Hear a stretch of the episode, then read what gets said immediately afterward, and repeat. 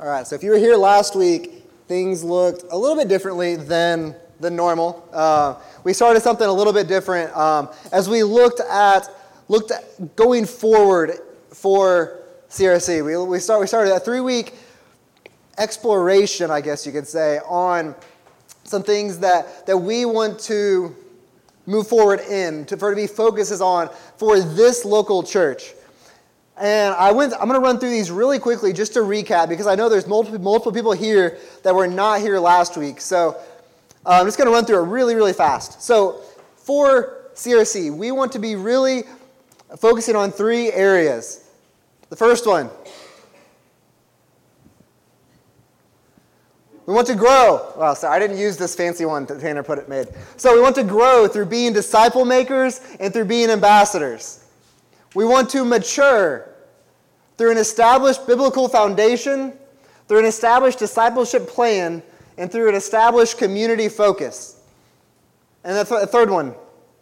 So, we want to reach by establishing connections, by sending, supporting, and serving, and by being known.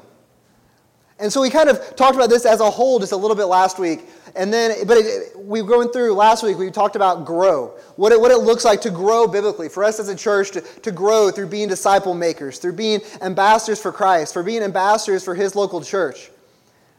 This week, we're going to talk about maturing.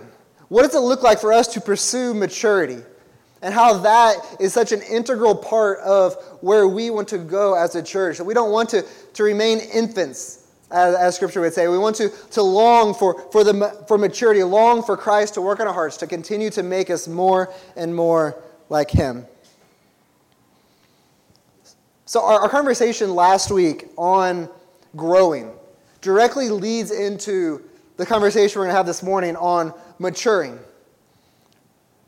Because crucial to this growth is going to be also our maturity. Uh, it's not just maturity in age or maturity in stature, maturity in growing older.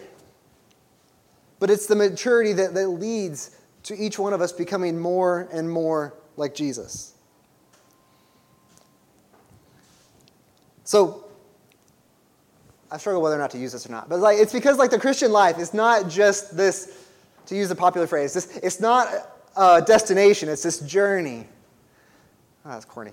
But, man, I knew I shouldn't have done it. Um, but, like, as we become Christians, like, we are justified in an instant. That, that through Christ's work on the cross, He accomplishes that in a moment. But the Christian life, that becoming more like Jesus, is something that is over a lifetime. That in Christ we are reconciled to God. We talked about this last week. That God brings us into his family. Through Christ, we're brought into the family of God. But we've talked about this process of sanctification. So when I'm talking about maturing, becoming more like Christ, and the process of sanctification, that's really talking the same thing. But while we talk about God changing us and making us more like Jesus, it's also not something that we just sit by and do nothing. That our the sanctification process, being made more like Jesus, and our pursuit of Jesus really go hand in hand. I think that too many people in the church, talking American church, global church, big church, see being saved as this like end all. They they pray a prayer when they're six, they are baptized, they never really grow up in their faith. That going to church on Sundays just becomes something that they do. It's routine. They go on Sundays, hear a guy stand up and say a couple words. They go home, all to do it again next week. It's these types of people that, that really look a lot like the world around them. They claim the name of Jesus when it's convenient. They become apathetic to the things that Jesus loves. They have some basic head knowledge of what the Bible says, some basic knowledge on, on, on spiritual things. But that's all it is. I feel like we see this all the more in the Bible Belt South down here.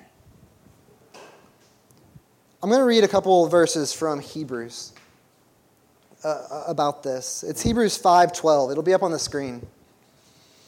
The writer of Hebrews says, "For though by this time you ought to be teachers, you need someone to teach you again the basic principles of the oracles of God." He's saying that by this time you should be maturing. By this time you should have grown up, but you're still babies. You're still needing to be fed. You're still on the basics. And he, he continues in verse 6 1. He says, Therefore, let us leave the elementary doctrine of Christ and go on to maturity. He's saying to, to go on, to mature, to grow up. And this is what we're talking about this morning that, that growing up, maturing in our faith, and how that should be true of every single one of us who claims the name of Jesus. Because the Christian faith is not a one time thing, it's not an activity that you do on one Sunday and then that's it. It is a lifetime of pursuing Jesus, of being made more like him. And the importance of the local church in this is really, really key. We're going to talk a little bit this morning. Like, it is the role of the church to guard that doctrine, to teach sound doctrine, to, to encourage one another, to exhort one another to encourage one another to, to grow up into maturity. And this is not meant to scare anyone. But at Christ Reconciled Church, at CRC, we're not okay to just let people sit by on the sidelines. We're not okay with people just falling into routine of going to church, going home, going to church, going home. We're not okay with that because I do not see that type of faith in the Bible. I'm not saying we do this perfectly. I think we scared some people with this. But we want to focus on maturing. Each and every one of us. Each and every one of us. I want to run through three ways that we've kind of established. Huh, good word choice. That we've established. And you saw it on there. Can you back up for a second to the one talking about mature? I was going to make another slide, sorry. But well, it'll be back a little bit. So we want to mature through an established biblical foundation, through an established discipleship plan, and through an established community focus. So I just want to run through some of these real quick. So, an established biblical foundation. We want all that we do as a church as a church family, all that we do to come from this foundation, including this vision, including all that we do to come from the truth that we see in Scripture. But it's not something that just happens accidentally. This is an intentional focus that we want to have as a church. Because this should really be what drives everything that we do. I mean, honestly, this very well could be under each of the, for under grow, under mature, under reach. Because an established biblical foundation is really what drives our growing, is to grow our maturity, our, our reach. All of that is coming from Scripture. So when I say biblical foundation, I'm not just talking about maturity, that it doesn't impact grow, it doesn't impact reach. It is through the whole thing. So we're going to look at a couple, at a couple things in 2 Timothy, um, a couple different verses through this morning. But in 2 Timothy, we see Paul writing to Timothy, and he's saying, he's encouraging Timothy. He's saying, he says, run the race that you've been given. He says, you as a pastor, as a shepherd, as a young leader in the church, urging him to continue on. So in verse in chapter 2 verse 15, Timothy Paul writes to Timothy and says, "Do your best to present yourself to God as one approved, a worker who has no need to be ashamed, rightly handling the word of truth." As I read this, I can't help but think that much of our following Jesus, much of our being obedient to him comes from uh, our rightly handling the word of truth. Rightly handling the words that God has given us reading them, knowing them, obeying them. And this, in this first section of established biblical foundation, I know last week I kind of said a lot of these things we're going to flesh out together as a church. We're going to explore how, how we put these in practice. This one is really, should be, what I see in Scripture, be guided by the elders, the pastors of the church, because it is the role that God has given us to, to guard the doctrine, to teach the truth of Scripture. So when I establish biblical, biblical foundation, I really think starts with biblical eldership, biblical leadership within the church. I'm not going to get into a whole teaching on what church leadership looks like and all that. But what we see in Scripture is that there's two offices in the church pastor, elder, shepherd. You can kind of lump those three into one. And deacon. See, elder and deacon. And again, I'm not going to give you a full rundown. But what, I, what we see in Scripture is that a plurality of elders, meaning more than one, established in every church. You see that all through. I mean, James 5, Acts 14, Acts 20, 1 Peter 5. Consistently through Scripture, you see multiple elders being established in every church. And this is something that we want to be obedient to. I mean, practically speaking, this helps in so many ways. Like, believe it or not, the three of us do not agree on everything. It's crazy. Like, this isn't one singular Unitarian rule. Like, the three of us are very different, different experiences, lean different ways on different things, but all submitting to the authority of Scripture. But again, I think there's practical reasons for this. I mean, I don't plan on going off and teaching crazy things, but I'm confident that if I was to do this, that I would be corrected. Same goes for Tanner, same goes for Dale. Like, honestly, seeing what I see in Scripture of a biblical eldership being a plurality of elders, seeing the way that I've, knowing the way that I've seen it play out in the local church, there's no way I would ever want to be the sole pastor of a church. More, more on that. Um, there are sometimes when that happens, um, but another conversation. But we believe that an established, established biblical foundation begins with this plurality of elders. And second, we believe this plays out in expositional preaching of Scripture. I'm going to read you a quote real quick. Just what is expositional preaching? What do we mean when we say that? Because you can say preaching, and then there's all these different big words you can throw in there. Here's what Tim Keller says He says, Expositional preaching grounds the message in the text so that all the sermon points are the same points in the text, and it majors in the text major ideas. So, this is why you've seen, generally speaking, when we preach, it's we take one set of verses, whether it's two verses or whether it's 50 verses, or I think in Psalm, I think there's like 65 or something like that. Well, but no matter how many verses it is, we take that text. What we, we say, what are the truths found in this scripture? What, is this, what does this scripture mean? We don't say, all right, we're going to talk on love, and we're going to pull out all these different verses on love and, and add them all together. Be more like the topical. And I'm not, I'm not saying that topical is always wrong. We have done topical sermons here. I mean, honestly, right now is more topical. so, as I'm talking about established this expositional preaching, I'm saying, generally speaking, we will walk through entire books of the Bible. Go straight through Matthew, go straight through 1 John, go straight through Hebrews. All these things, that generally speaking, we think this is good. See, the whole counsel of God, all that He teaches, all through His Bible. We don't want to just preach my interest or Tanner's interest. We want it to be grounded in the Word of God. Again, we believe 2 Timothy chapter 3 verse 16, which we all have memorized. All scripture is breathed out by God and is profitable for teaching, for reproof, for correction, and for training in righteousness. All scripture. And this leads us to preach expositionally. Also, Bible memorization. We want this to be an active part of our church. And I know some of you are thinking, wait, wait, wait, we tried that. We did that. We haven't done that for like six months now.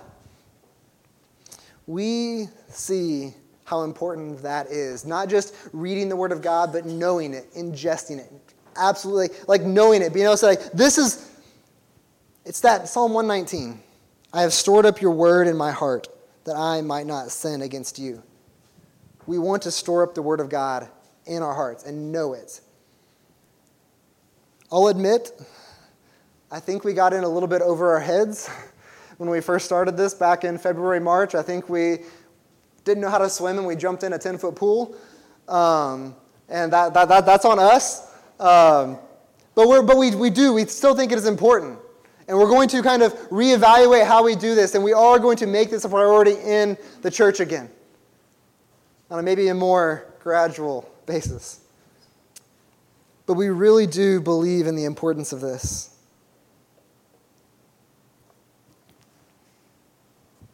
If we start seeking to grow, to mature, to reach, if we try to do this without this established biblical foundation, we are going to fail. We are going to fall on our faces.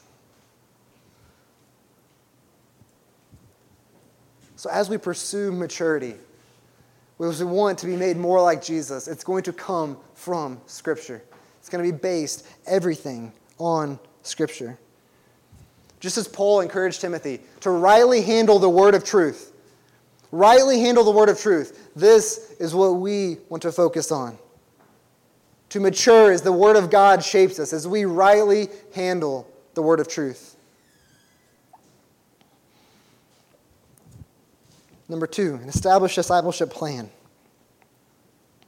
We want to mature through an established discipleship plan. And I don't want to assume that everyone's on the same page with what it means to, what does, disciple, what does discipleship mean? What does it mean to disciple someone? And I read a, a lot of different people's quotes on this as well, um, but I thought what would be helpful is actually to go and read Matthew 28, where we were last week. Because the word discipleship is not actually found in the Bible the full word discipleship. We see make disciples, we see like be disciple makers, we don't see actually discipleship. So Matthew 28, 18 through 20, known as the Great Commission, says, Go therefore and make disciples of all nations, baptizing them in the name of the Father and of the Son and of the Holy Spirit, teaching them to observe all that I have commanded you. And behold, I am with you always to the end of the age. Without a big, deep study into this, you see very clearly four commands. He says, Go, therefore, and make disciples of all nations, baptizing them in the name of the Father, and of the Son, and of the Holy Spirit, teaching them to observe all that I have commanded you. See, making disciples does not end with conversion. Making disciples does not, does not end when someone is baptized. This is a lifelong process. Teaching all that Jesus commanded. Imagine if that was a one time thing. There's no way. So, when we're talking discipleship, we're talking about that lifelong journey of walking with someone, teaching them what Jesus has commanded. That sanctification process, walking along someone in that process. This is something that we want to make a priority here discipling others. And this does happen kind of organically in, in, in, how we are. I mean, this happens through Sunday morning preaching. This happens in community group. This happens in other one on one relationships within the church. It's not that it doesn't happen, but we want to make sure that we are being intentional to disciple. Because I, I don't think we have a very good grasp on what this means, on, on what this actually looks like on the ground level. And I'm not going to get into all the specifics, all the details of this this morning. Um, we'll get into that more as we go. But, uh, but we think that every single person that is a part of this church should be both being discipled by someone and discipling someone else, at least another person. I just realized I was going to throw a picture up here and I forgot to do it. Um, I will, I'm going to. It's on my phone, I'll hold it up here. Um, but we think this is really important that an established discipleship plan is set up for us to multiply. It's set up for us to grow. It is it established who you're being discipled by and who you are discipling. I mean, this is, this is true of every one of us as a part of this church. Elder, non elder, anyone. We should both be being discipled and being a disciple maker and discipling someone. So, this picture, I'm going to describe it, and you're going to have a perfect image, and you're going to imagine it's up there. Um, there was a picture of one person who then was discipling two people. And then those two, that, those two people were then discipling two people themselves. So then it went from one to two to four to eight. 16? It was. It's just like pyramid style, but it was sideways. It was like weird shaped. But it was also nicely color coded. So then you see that the impact that the one guy, the one person was having with the two just grew and grew and grew to a point where the one person's never going to be able to have that kind of impact with the 16 or the 64 or the, do the math. And it's, it's set up to multiply. It's set up to multiply. And we want to, to really establish this. Because as, as God adds people to the church, as people are saved and added to the church, automatically expected someone is discipling them, someone is coming alongside of them and teaching them the scriptures. But there's this, I think there's, there's this misnomer, this, this belief that you have to be a Bible scholar in, in, in order to disciple someone. You've got to know everything before you, you can then go and teach someone. And that's not true at all. Like, it's, it's a growing process for both people involved. It's taking someone alongside and saying, I don't know everything, but we're going to learn together. We're going to walk through this together. People always say that, that belief that, oh, I've got to know everything to be able to teach someone down here. And then I got to bring them up to know everything that I know. That's not at all.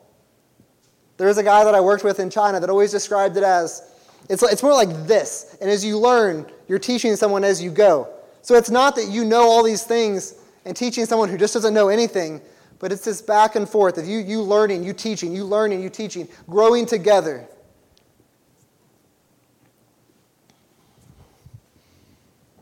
So again, we want our growth to just flow from this as well.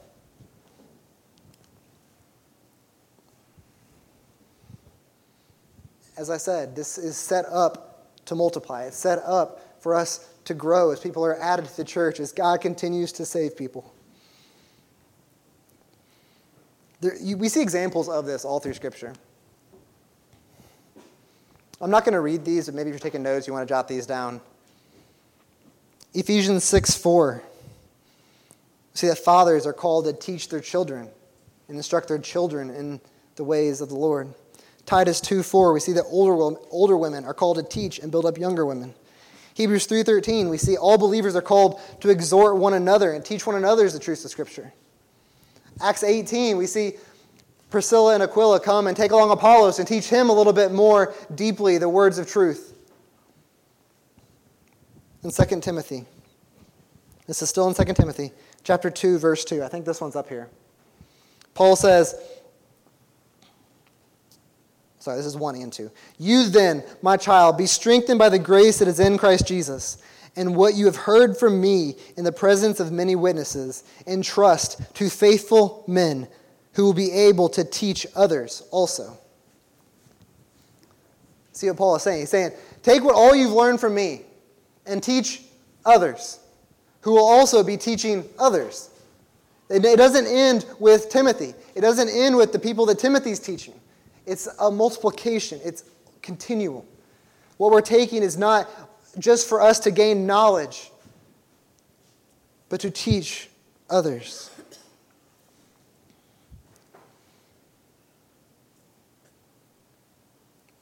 We, we really believe that this is going to be foundational for us as a church as we are growing, as we are maturing, as we are reaching.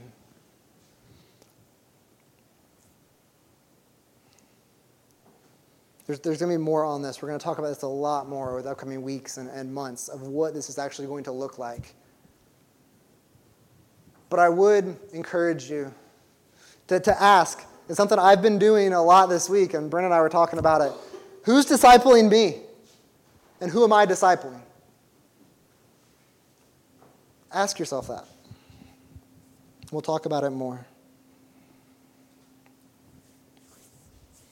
Number three, an established community focus. We want to mature through an established community focus. And when I'm saying community, I'm not talking about Johnson City, I'm not talking about Carver. I'm talking about the community inside this church. Outside community, that's next week. We're, we're going to talk about that. But when I'm talking about community focus, I'm talking about here, us as a church, as a family.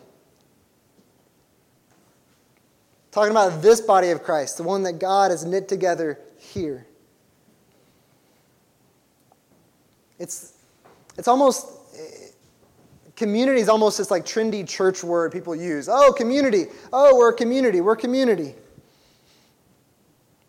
But we really do believe that this is so important in the life of a church. We've read it a lot recently. I'm not going to read it this morning, but when I read through Acts, what you see, specifically in Acts 2 and 4, but all the way through, is this body believers. It says they have all things in common, eating together often, and God is adding to the church.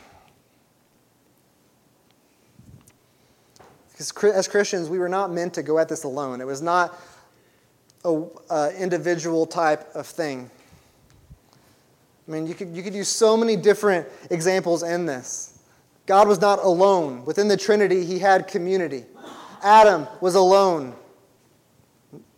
He had Eve in community. The Christian walk is not something to, that we go about alone. So important, this, this community, this community focus. But this type of community, is something that is not embraced by m- much of the world. Like, the, the world really preaches this individual mindset of you do you, I'll do me. You run your race, I'll run mine. You do what you have to do to get where you want to go, no matter what you gotta, who you got to step on, no matter what you got to do. You do you, I'll do me. You keep your private life to yourself, I'll keep mine to myself. Let's, we, you can't rely on anyone, no one can be trusted. It's this individual mindset. The list goes on and on. But the community that I see in Scripture, the community that, that we teach here, is so different than this. It's this community that says, no, we're running this race together. We're holding on to one another. As life gets hard, we hold on even tighter. We don't retreat, we hold on tighter. Our private lives, like, like, I don't want to air my dirty laundry in front of all these people. But as a church community, I think that, we, that we've seen this in different, in different ways. That we can, we can do this. We can be ourselves. We can let ourselves be known. It's because we we all suffer in the same ways. We all had the same great need for saving. We all had the same sin that we were dead in.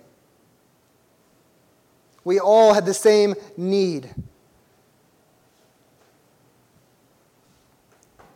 And if not for Christ, we have the same story. But followers of Jesus also have a new same story.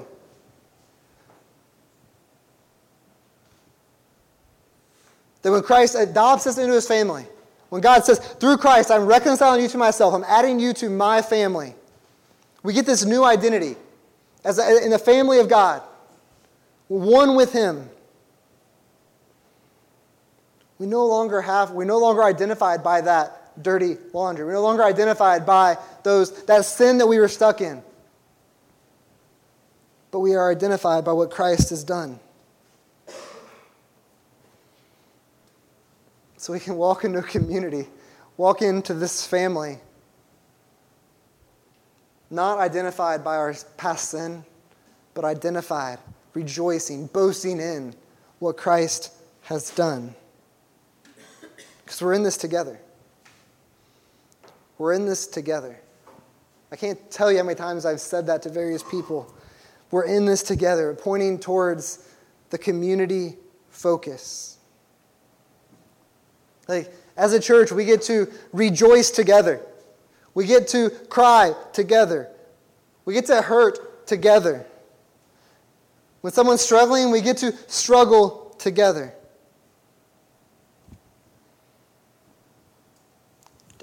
I'm not trying to say that's easy. It's not. It's not at all. When things are difficult, it's really easy to run away, to close up, to retreat, to want nothing to do with people who might actually care about us. I get that. I've been there. But as a community, as the church, this is the privilege that we have to walk through this together. In the hurt, in the rejoicing, in the pain, all of it. I talked about last week, but Paul writes in 2 Corinthians or in 1 Corinthians 12 that he describes the church as a body. As a body. When one part of the body hurts, the whole body hurts. When one part's happy, the other part's happy. If you've ever stubbed your toe, your hands don't keep rejoicing while you stub your toe. You react, your whole body responds.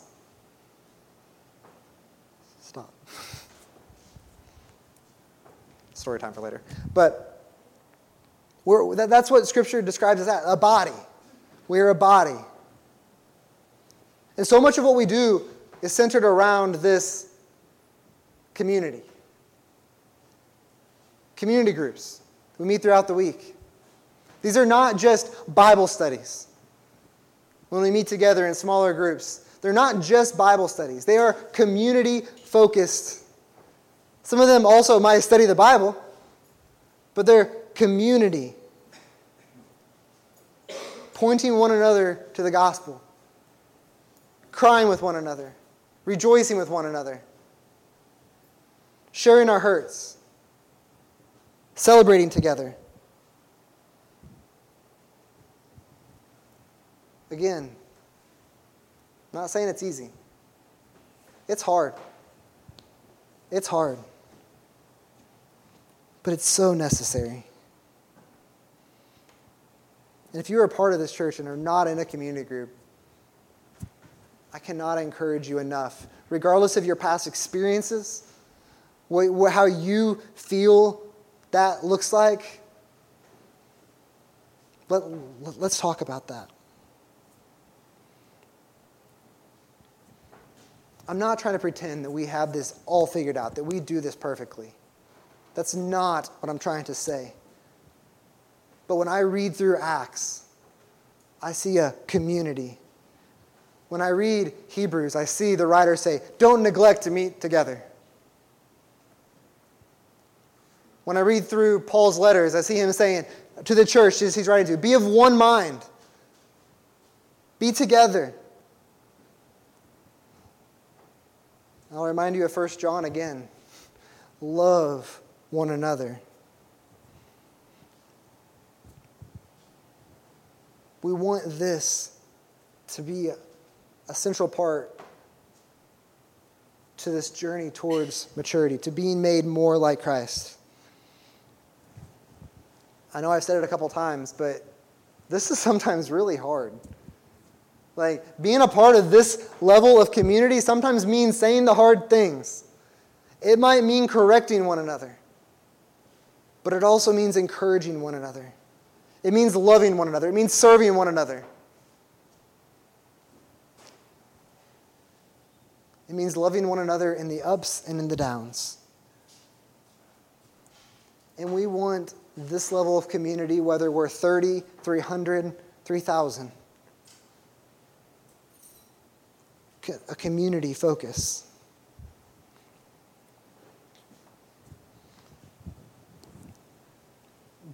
All these things we're talking about, these are not things that happen overnight. This is not me saying, all right, we're going to start this today, we're there tomorrow. If only it were that easy. But it's a journey that we are able to walk together, pursuing Christ together, rejoicing in what Christ has done together.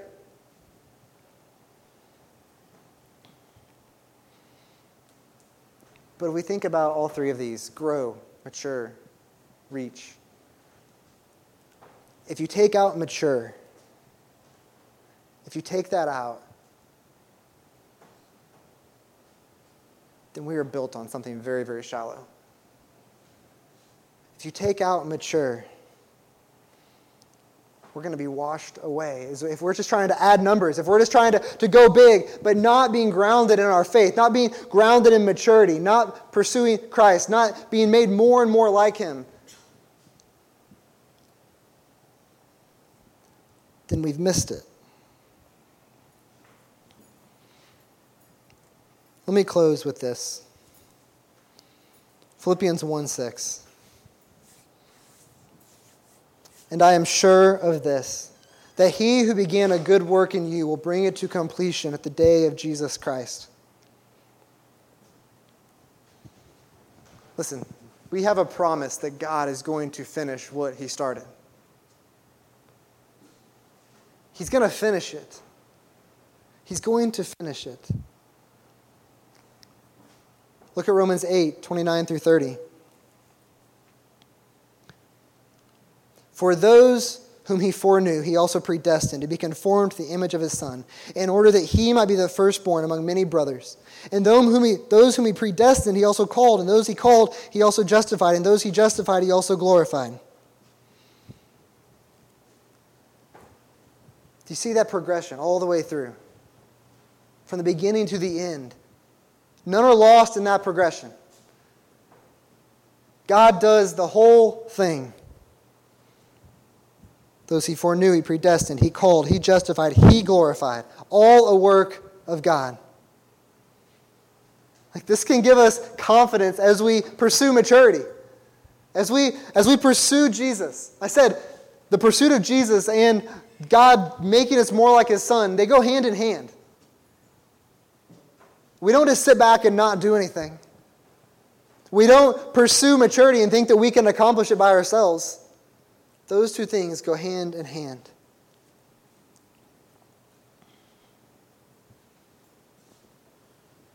But what I'm saying this morning is that as we pursue this, as we are pursuing Christ, as we want to be made more like Him, through this biblical foundation, through discipling one another, through, the, through a community focus, as we pursue Jesus together,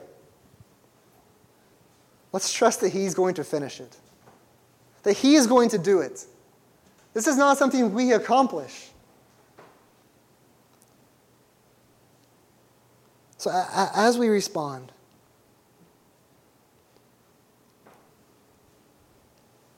I want to respond however you feel led.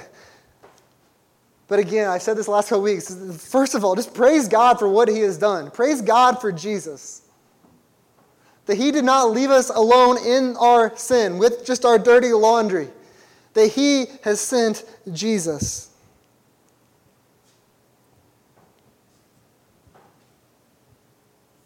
And if that's not something that you understand, God has sent Jesus to save us, to bring us into his family. Won't you trust that? that? That's what it is. He has done it. But then, won't you pray for yourself? Pray for this church? Pray for one another?